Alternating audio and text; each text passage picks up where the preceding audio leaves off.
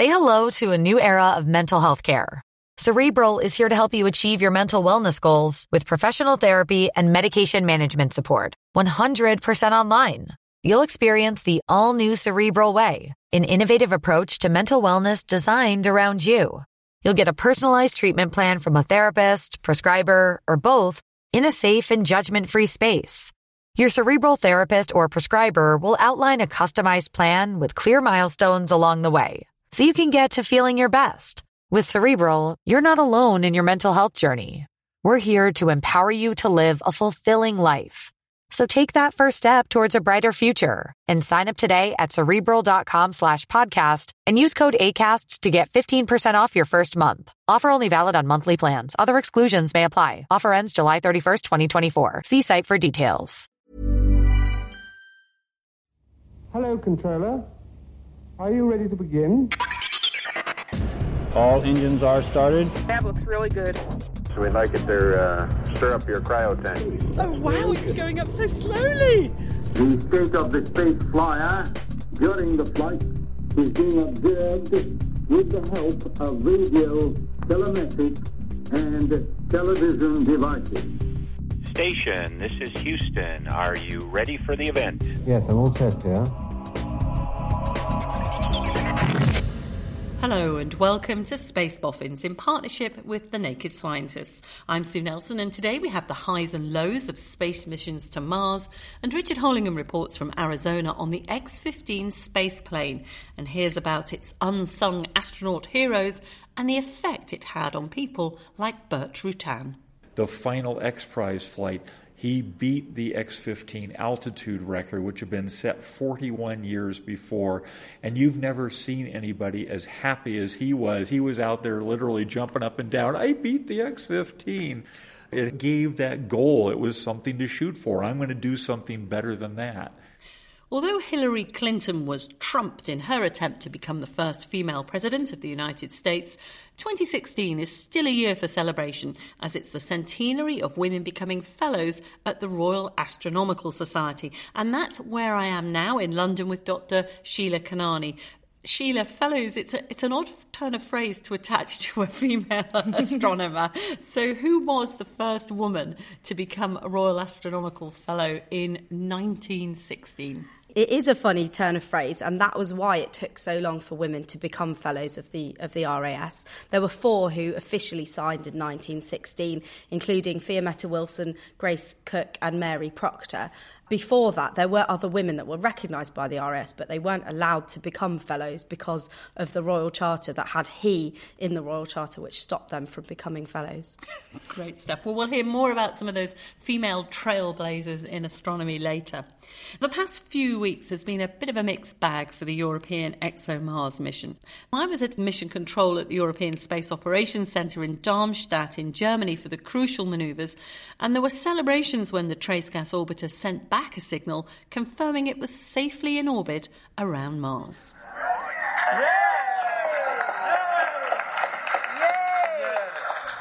The lander had a six minute descent to the surface, but one minute before touchdown, communications stopped.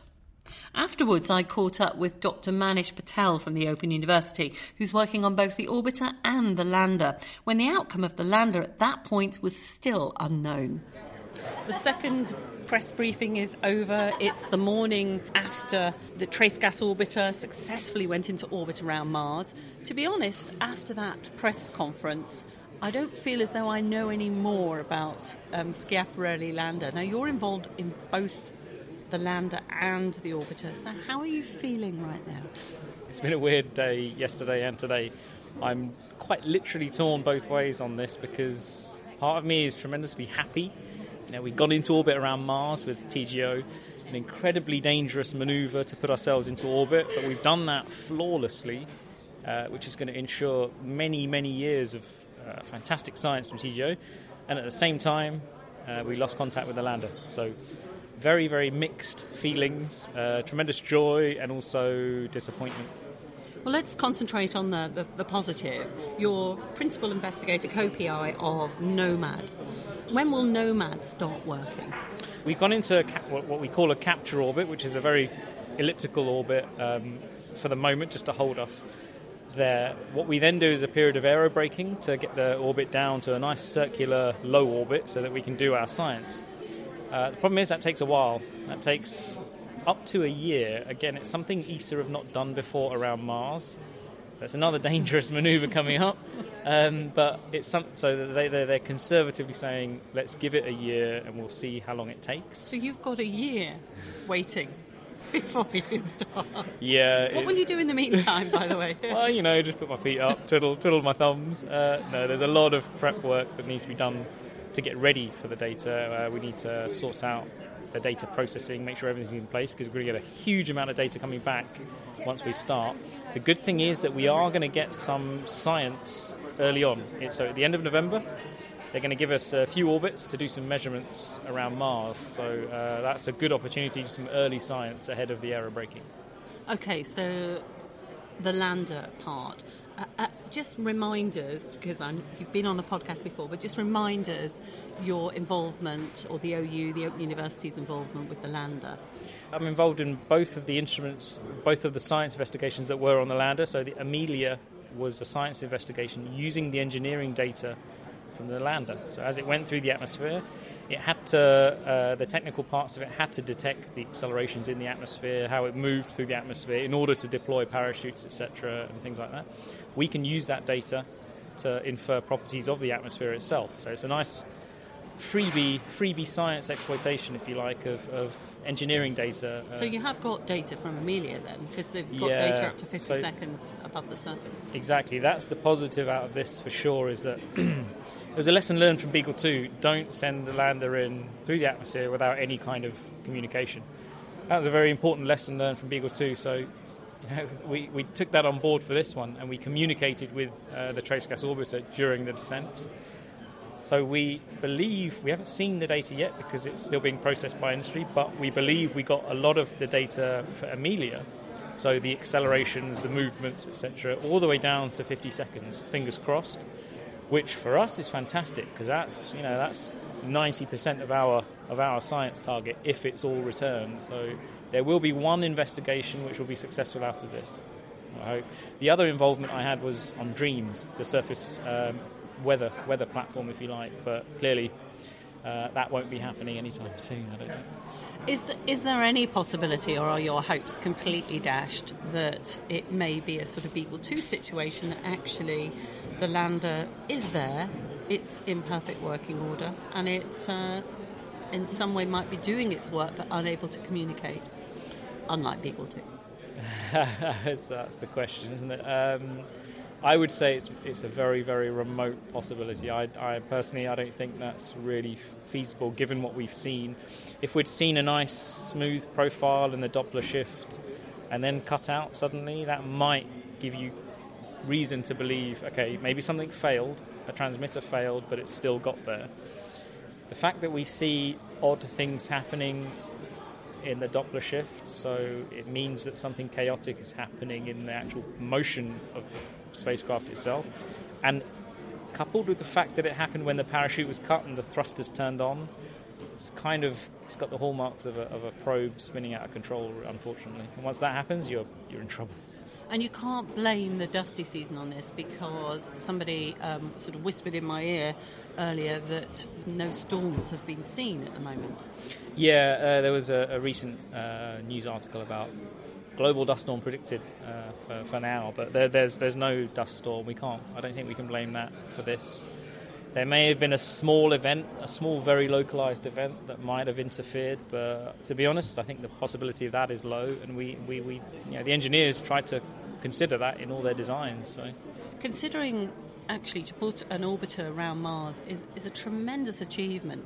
I couldn't help noticing that the atmosphere, you know, people were saying it was success and their faces said otherwise. Everybody looked totally and utterly miserable, as if they were at a funeral. Is this because the funeral is potentially that of ExoMars 2020, that this not happening means that the likelihood of the next mission is now seriously in doubt? Uh, uh, you, you, your listeners may or not have heard the, the, the, the, broadcast from ESA. They kept repeatedly saying this was a test, we got all the information we needed, it's not going to endanger the 2020 mission. But to be honest, how can it not? Um, you know, uh, we, we, we were supposed to land on Mars and we didn't. Yes, we can learn a lot of information from this and we can hopefully make sure it never happens again, but um, we have still yet to land on Mars successfully. And trying to do that with an even bigger rover, an even more complex landing system in four years' time, it's going to be difficult. We will have the Russians on board, though, for the landing system, so it will be a different landing system. And that's the main thing we've got to consider. The Open University's Manish Patel, co principal investigator on the NOMAD instrument on the Trace Gas Orbiter. We now know that the lander hit the ground at around 300 kilometres an hour, and thanks to NASA's Mars Reconnaissance Orbiter image, we can also see where it lies. It's a bit sad. I can see Sheila sort of going, Oh, yeah. I know, it's tragic, really. Now, a meeting is being held in December to determine exactly why the lander, like so many missions to Mars, didn't make it. The good news is that the mission scientists have plenty of data, and fingers crossed it won't affect ExoMars 2020. Now, that decision will be made at the European Space Agency Ministerial, uh, which is also in December. Sheila, the problem with landing on Mars seems to be the planet's atmosphere. Why is that? Yeah, well, it's sort of the lack of the atmosphere. It's got a very thin, tenuous atmosphere. So things that would work on Earth, like parachutes, don't work in the same way on Mars because there isn't the, the air particles to, to fill the parachutes and slow the landers down. For example, when the Curiosity rover landed on Mars, it's about the size of a, a mini car. Uh, and it was too heavy to land by uh, airbags or parachutes. So they actually winched it down on something called a sky crane, which again shouldn't have worked really, but did. And unfortunately, that's what happened to this uh, to this lander. The atmosphere was too thin, I think. Doesn't exactly bode well for sending human beings there, does it? Because no. I'm I'm always the one out of Richard and myself. I'm always the one who wants to go everywhere, and Richard's a little bit more worried about things. But even I would think, whoa, I mm. I would feel very very reticent about the first human yeah. mission to Mars when it's never a done deal. No, it never is. And that's the thing with spaceflight, human spaceflight particularly, is that you just don't know what's going to happen on the day, unfortunately. You can do all the mathematics, all the planning, pile the millions of pounds or dollars or whatever currency it is into it and on the day you just don't know what's going to happen unfortunately it seems like anything with the UK interest in Mars has got a bit of a kind of dead end at the moment, but hopefully with ExoMars 2022 or whenever it is that it goes, that will end up with a happy ending. Well, Manish didn't sound too hopeful mm. at the, the the outcome and also that you know the knock on effect there is going to be a knock on effect yeah. but by the time we do the next podcast fingers crossed we'll know whether it's uh, got the the go ahead or not. Yeah, and it would be a shame if it didn't because when I was working at the Mullard Space Science Laboratory, I worked with a lot of people who were involved with ExoMars. Um, oh, PanCam, back, course, Yeah, yes. PanCam is being built there, and back then it was ExoMars 2018 or 2016, I think, to start with, 2018, and to be so involved in something for such a long time and then for it not to go ahead would be such a shame. I agree. I agree. And in fact, in our, our last podcast, we were at the Mars Yard in uh, mm. Airbus Defence and Space yeah. in Stevenage, where a lot of the uh, the groundwork and all the, the rovers get uh, tested out. So it mm. would be a massive loss mm. for the UK. It would, but uh, and for Europe, of course, because it would be Europe's first first rover. So fingers yeah. fingers crossed. Now, the role of astronomy in space is crucial, of course, and for centuries, even before we thought about going to Mars or, or, the moon, astronomers were observing the stars and the planets and learning all they could about our solar system and beyond. Now, it's easy to think, I, I reckon, until relatively recently, that all astronomers were male, but that's simply not the case, and it's great to hear that the Royal Astronomical Society have been celebrating and showcasing um, women all all this year, and it's mm-hmm. not o- not over yet. Now, you mentioned a couple of the, of names of those women at the beginning, the four yeah. who who began. Now, were they all amateurs or professionals? Because often astronomy was considered a sort of ladies' mm. genteel pursuit. It's it's another one of those technical terms. They were considered as amateur astronomers, but that was simply because they were not allowed to write papers that were going to be published and they were not allowed to become fellows of the RAS or of other similar organisations. Now, who is your particular favourite? Um, I, mine is Wilhelmina Fleming, mm-hmm. who's a Scottish woman who ended up as one of the famous Harvard computers. Wilhelmina Fleming um, was the first to see the Horsehead Nebula. Mm. Uh, she was among a, an extraordinary group of women at the end of the sort of late 19th century, beginning of the early 20th century. And there have been a number of short essays that have been written. I, I will put my hand in the ring here and say I've written one of them, and they've been on the. You can read them on the astronomy and geophysics website. So who who do you have one favourite or several? I've got a few. Um, I had I had to sort of learn about them because unfortunately, even though they are influential in astronomy, some of their names have been lost with history. And luckily, with our centenary, we have managed to kind of celebrate them in more detail. So even I wasn't aware of some of the ones before the centenary, which has been quite nice. But some of my favourites, well, one of my favourites is Fiammetta Wilson, who's a planetary scientist. And I think that's why I particularly like her, because I'm a planetary scientist. So you always like, a, yes. you know, a role model. The thing I find interesting with her is that most of her work was, been, was done during the First World War. And so women, female astronomers, became more well known during the First World War because men were off fighting. She used to go outside and log meteors, and in 10 years, her and her colleague Grace Cook logged over 10,000 meteors, including the um, origins of 650 of them, and this is back between 1910 and 1920.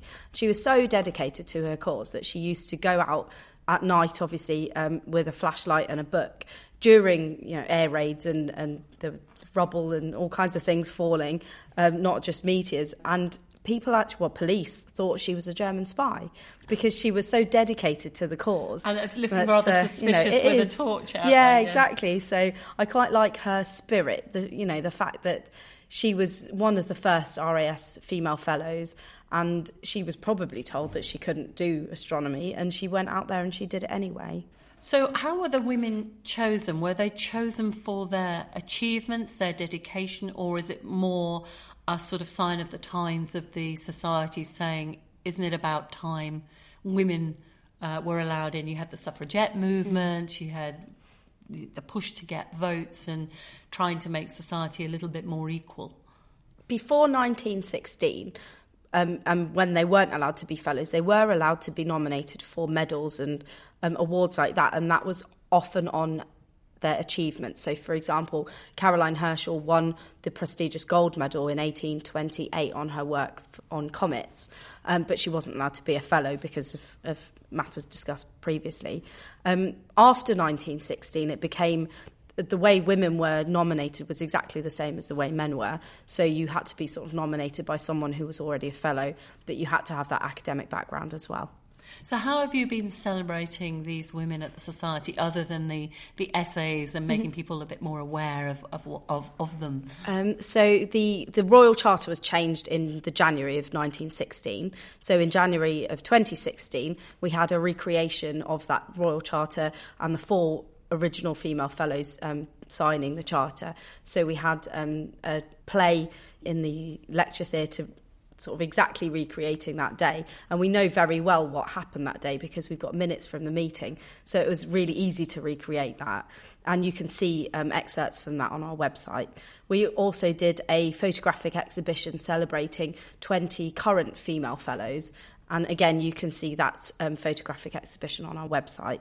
And for you today, if you were to name not just British but anywhere a female astronomer that you think is doing a great job in terms of high profile or being seen or maybe great work. Who, mm. who would you say is one of your sort of heroes at the moment? Probably people like Jocelyn Bell Burnell who again have faced all kinds of adversity to get to where they are today a lot of kind of the more well ones that people wouldn't have heard of that are working every single day in universities um, research scientists and professors there were a lot that i came across when i was doing my phd that aren't famous but have done incredible work in their field Thank you very much indeed.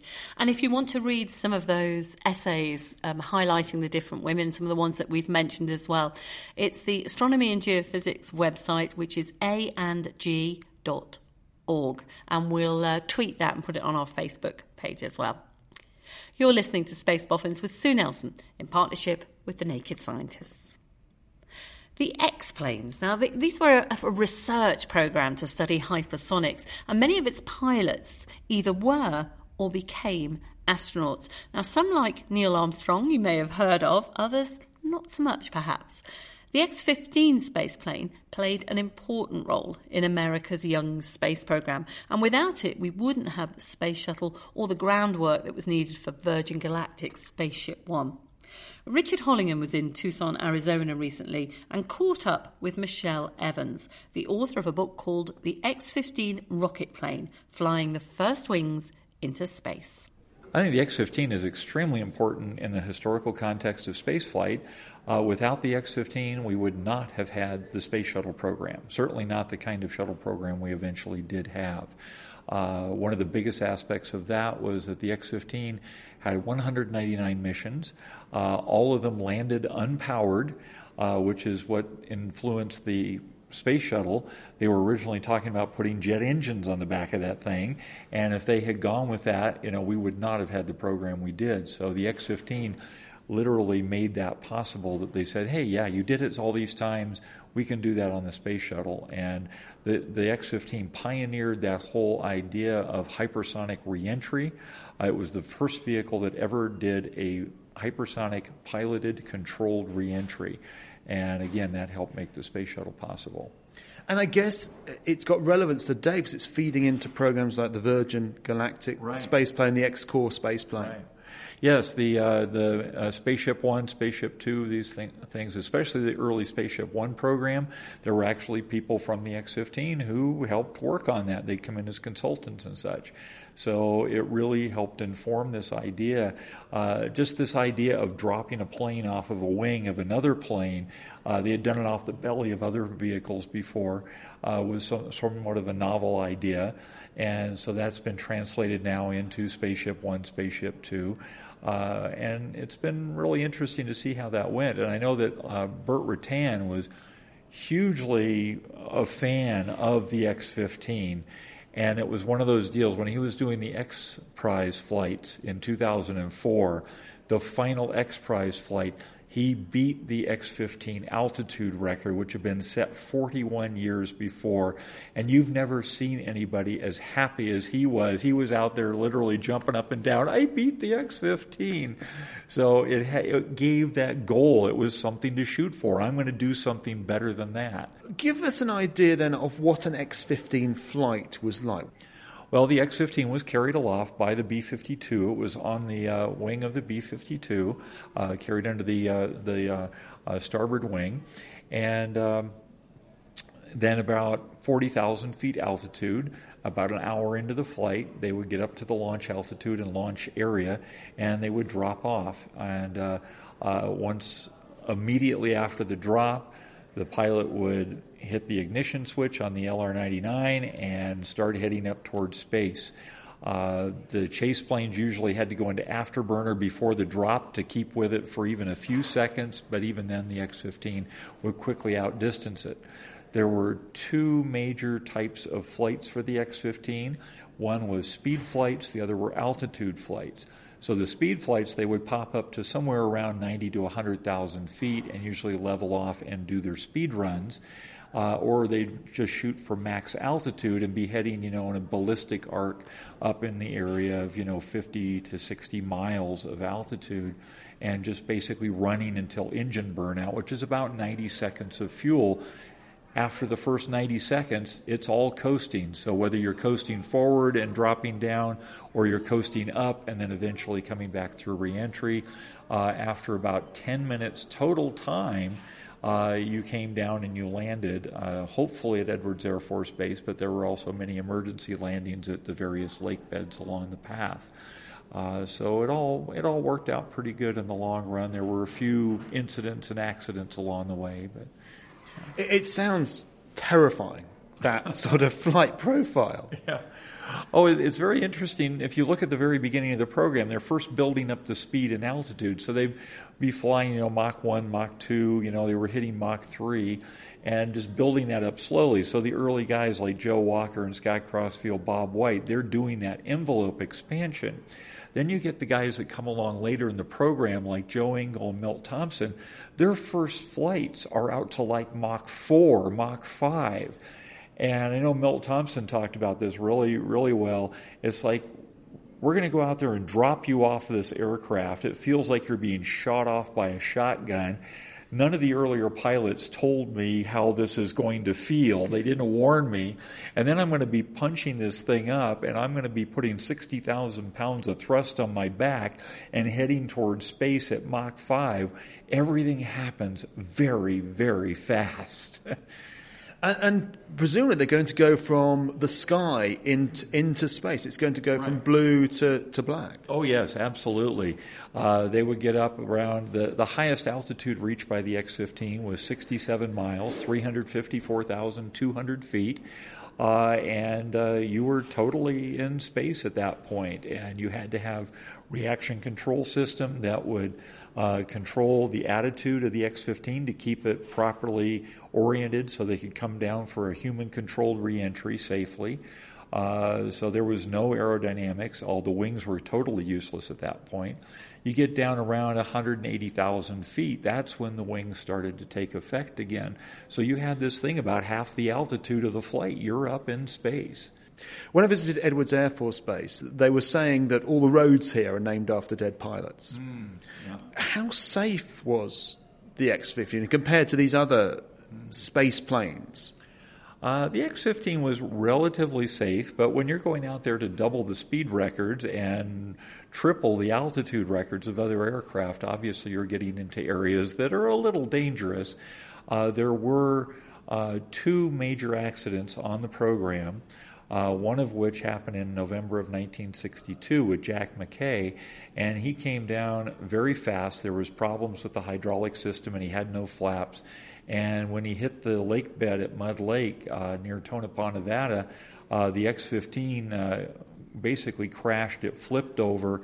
Uh, he had to jettison the canopy before he was able to flip over because he knew he wouldn't be able to get out if that was still in place and uh, it actually compressed his neck by three quarters of an inch because now the weight was sitting on his helmet. It was compressing him upside down in the aircraft. And unfortunately, in the long run, it took about 13 years, but it was in 1975 that he succumbed to his injuries. He was in such pain for the rest of his life uh, because of that. So that was the first major problem. And then in 1967, November 67, Mike Adams uh, flew the X 15 number three to an astro- astronaut qualification flight and became disoriented. The aircraft actually re entered backwards and he went into a hypersonic spin. He was able to recover from that, but the aircraft went into a, an up and down porpoising motion, which tore the aircraft apart and killed Mike Adams. So he was the only actual fatality during the time of the program. And when you really think about it, 199 flights, 12 pilots, overall, they did pretty good at getting this thing down safely for as many times as they did. It's interesting. This was all taking place in parallel with the space program, the Mercury and, and Gemini, and in, into Apollo. Uh, these were these were astronauts as well. There were a lot of them. Oh yes, yeah. The X-15 actually created eight new American astronauts, and we had uh, five of them from the Air Force and three of them from NASA. And most people had no clue that these guys were even flying anymore. At the very beginning of the program, it was different. The late 50s, early 60s, up until about 61 or so, everybody was looking to Edwards as the place where we were going to be flying America's first spaceman. And then all of a sudden, we started launching people from the Cape. We had Alan Shepard lobbying up there and such. And uh, we were heading toward the moon and it was all being done with this brute force of the rockets, but that captured everybody's attention. The guy who was running the program at Edwards was a guy named Paul Bikle. He took over uh, from Walt Williams, and uh, he really hated that the media was out there hounding him all the time. And he was very thankful when Apollo took over. He was talking about it was like, you know, it's really great that they left because then we could get on and do our program of our research and stuff. So he was glad to see them leave. And they originally envisioned they built three aircraft and they were planning on flying about 100 flights. And they figured they would do that in like maybe four or five years. So the fact that it went to almost a full decade of flight and double the number of flights that they anticipated was really pretty amazing. They got that far. The fact that they ended the program with two aircraft intact was amazing. You go back to the X 1s, the X 2s, they were losing these aircraft right and left. And uh, so it went so much further beyond what it, they envisioned. And one of the things that came out of that, too, was that they changed the aspect about halfway through the program from the X 15 being the experiment to the X 15 carrying the experiments. They started adding on all these extra things to find out, gee, we're up there, what can we do? And so the X 15 became an experiment carrier and provided a lot of stuff. They were actually doing research for the Apollo missions. Uh, they were carrying insulation for the Saturn V and stuff to see what would happen. Uh, what's called the Q-ball on the front nose of the X 15, which sensed its attitude in the air, was actually transferred directly to the Saturn V, and the Q-ball was up on the very top of the Saturn V at the nose of the launch escape system to give the attitude of the Saturn V in the early aspects of flight. So, again, a lot of crossover from that it's a shame that the, the dream of being able to take off on a runway and go into space and get into orbit right. is a is an unfulfilled dream still. Yeah, to be able to take off and stuff. There was there was the follow-on programs that were envisioned, such as the X-20 Dyna-Soar, the X-24C, things like that. That would have been nice to have seen. Eventually, we had things like the X-30, the aerospace plane. All of these things ended up getting canceled. It's really sad when I talked to these X15 guys. One of the things that came out of this was that this was the logical progression. We were moving from the X1, X2, etc. We were moving up in speed and altitude. The X15 was just the next step. It was never supposed to be the last step. And these guys look back on their career, and it's like this was the pinnacle of their program, the zenith of their careers. And they never thought that would happen because they did see these follow on programs and then they all started falling away. The funding disappeared and it was terrible that we've not followed up on that. We did obviously with the space shuttle, but even then that was a sort of a different aspect. We need to be running more of these types of programs just to experiment, see what's possible, tweak things. Again, without the X 15, space shuttle never would have happened. The X 15 was something that they said out of the first 100 flights, if it had been an unmanned aircraft, if they'd been trying to do like remote control, they would have lost all three of the aircraft probably within the first 20, 30, 40 flights. So, again, getting 199 flights, it's having somebody at the controls that can tell you what's going on, can fix the problems as they're happening, makes all the difference, too. And, do you think the astronauts who flew these, I mean, not all became astronauts because not all reached right, space, yeah. but do you think they didn't really ever get the credit they, they deserved? I mean, they should be perhaps as as well thought of as, as the Apollo astronauts. I mean, they were operating at the same time. Absolutely. Uh, the X 15 guys never really got the accolades that were deserved to them. Uh, again, they sort of did at the beginning. Scott Crossfield was sort of a household name. Joe Walker was huge at the time. Uh, it's unfortunate when he died in 1966. Um, but again, that focus shifted. So before that happened, as I said, we had eight of the 12 pilots did become astronauts. And the Air Force took care of their own five astronauts at the time it happened. They gave them astronaut wings, they recognized those. We had three guys from NASA NASA did not actually recognize their astronaut status until 2005. And at that point, only one of them, Bill Dana, was even left alive to get his thing. We had Joe Walker, Jack McKay, and Bill Dana had all exceeded astronaut status, but Bill Dana was the only one who ever lived long enough to see his own wings presented to him, and unfortunately, he's gone now as well. And another aspect of this, which is really interesting, is that the X 15 pilots, there's 12 X 15 pilots there were 12 guys who walked on the moon. This all happened at the same time. These guys were all born at approximately the same time, the mid 20s to the early 30s. And unfortunately, now we've got one X 15 guy that's still with us. We've only lost five of the Apollo astronauts. So, from that aspect, you can say, yeah, flying airplanes like the X 15 is a much more dangerous business, and that's why we've had such attrition with these guys. It's terrible, the people that we've lost. And also, the X 15 provided something. Joe Engle, who was one of the X 15 pilots, he's also the guy who wrote the foreword for my book. He's the last surviving X 15 pilot. He flew into space and earned his astronaut wings on the X 15 three times.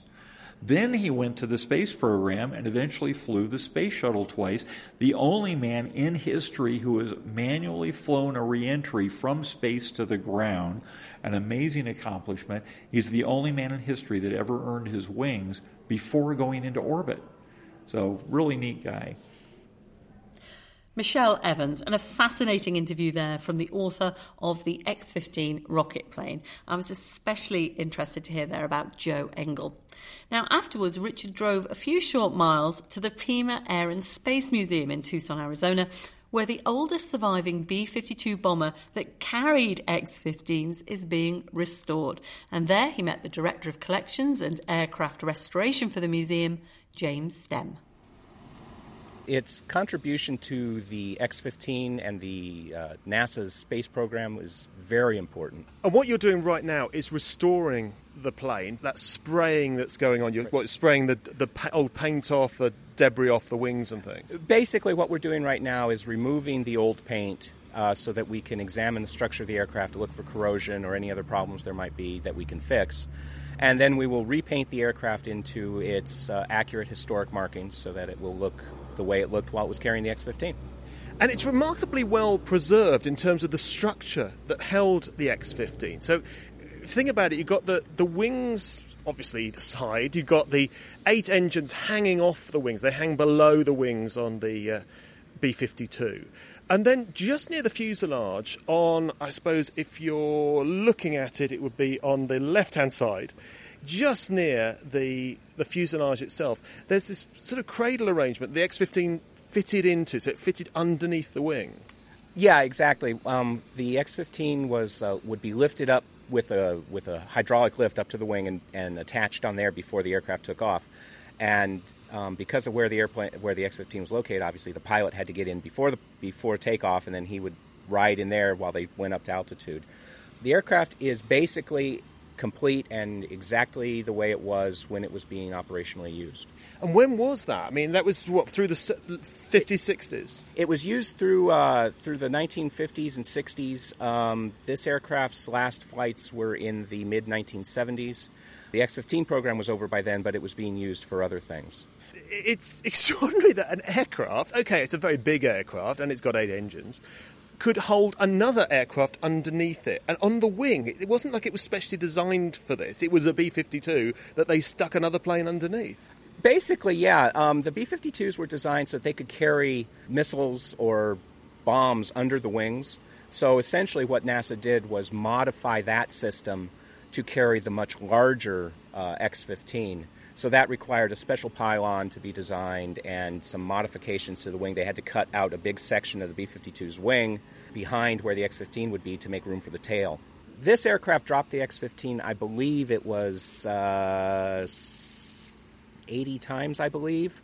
Uh, you can see those 80 flights in the same way that, you know, some aircraft. Uh, military aircraft will have little pictures of uh, other aircraft along the side that you know, craft that have been shot down or right. bombs on the side, you know, bombs that have been dropped. But this has little pictures of X-15s on the side. Each of those represents one of the X-15 flights, uh, and the the orientation of the of the image of the airplane is tells you what the mission was. The horizontal ones were speed flights. The angled ones upward were uh, altitude flights. Some of them represent capture flights, where they simply flew the airplane to see how it would hang on the air on the B-52 and or just test drop it.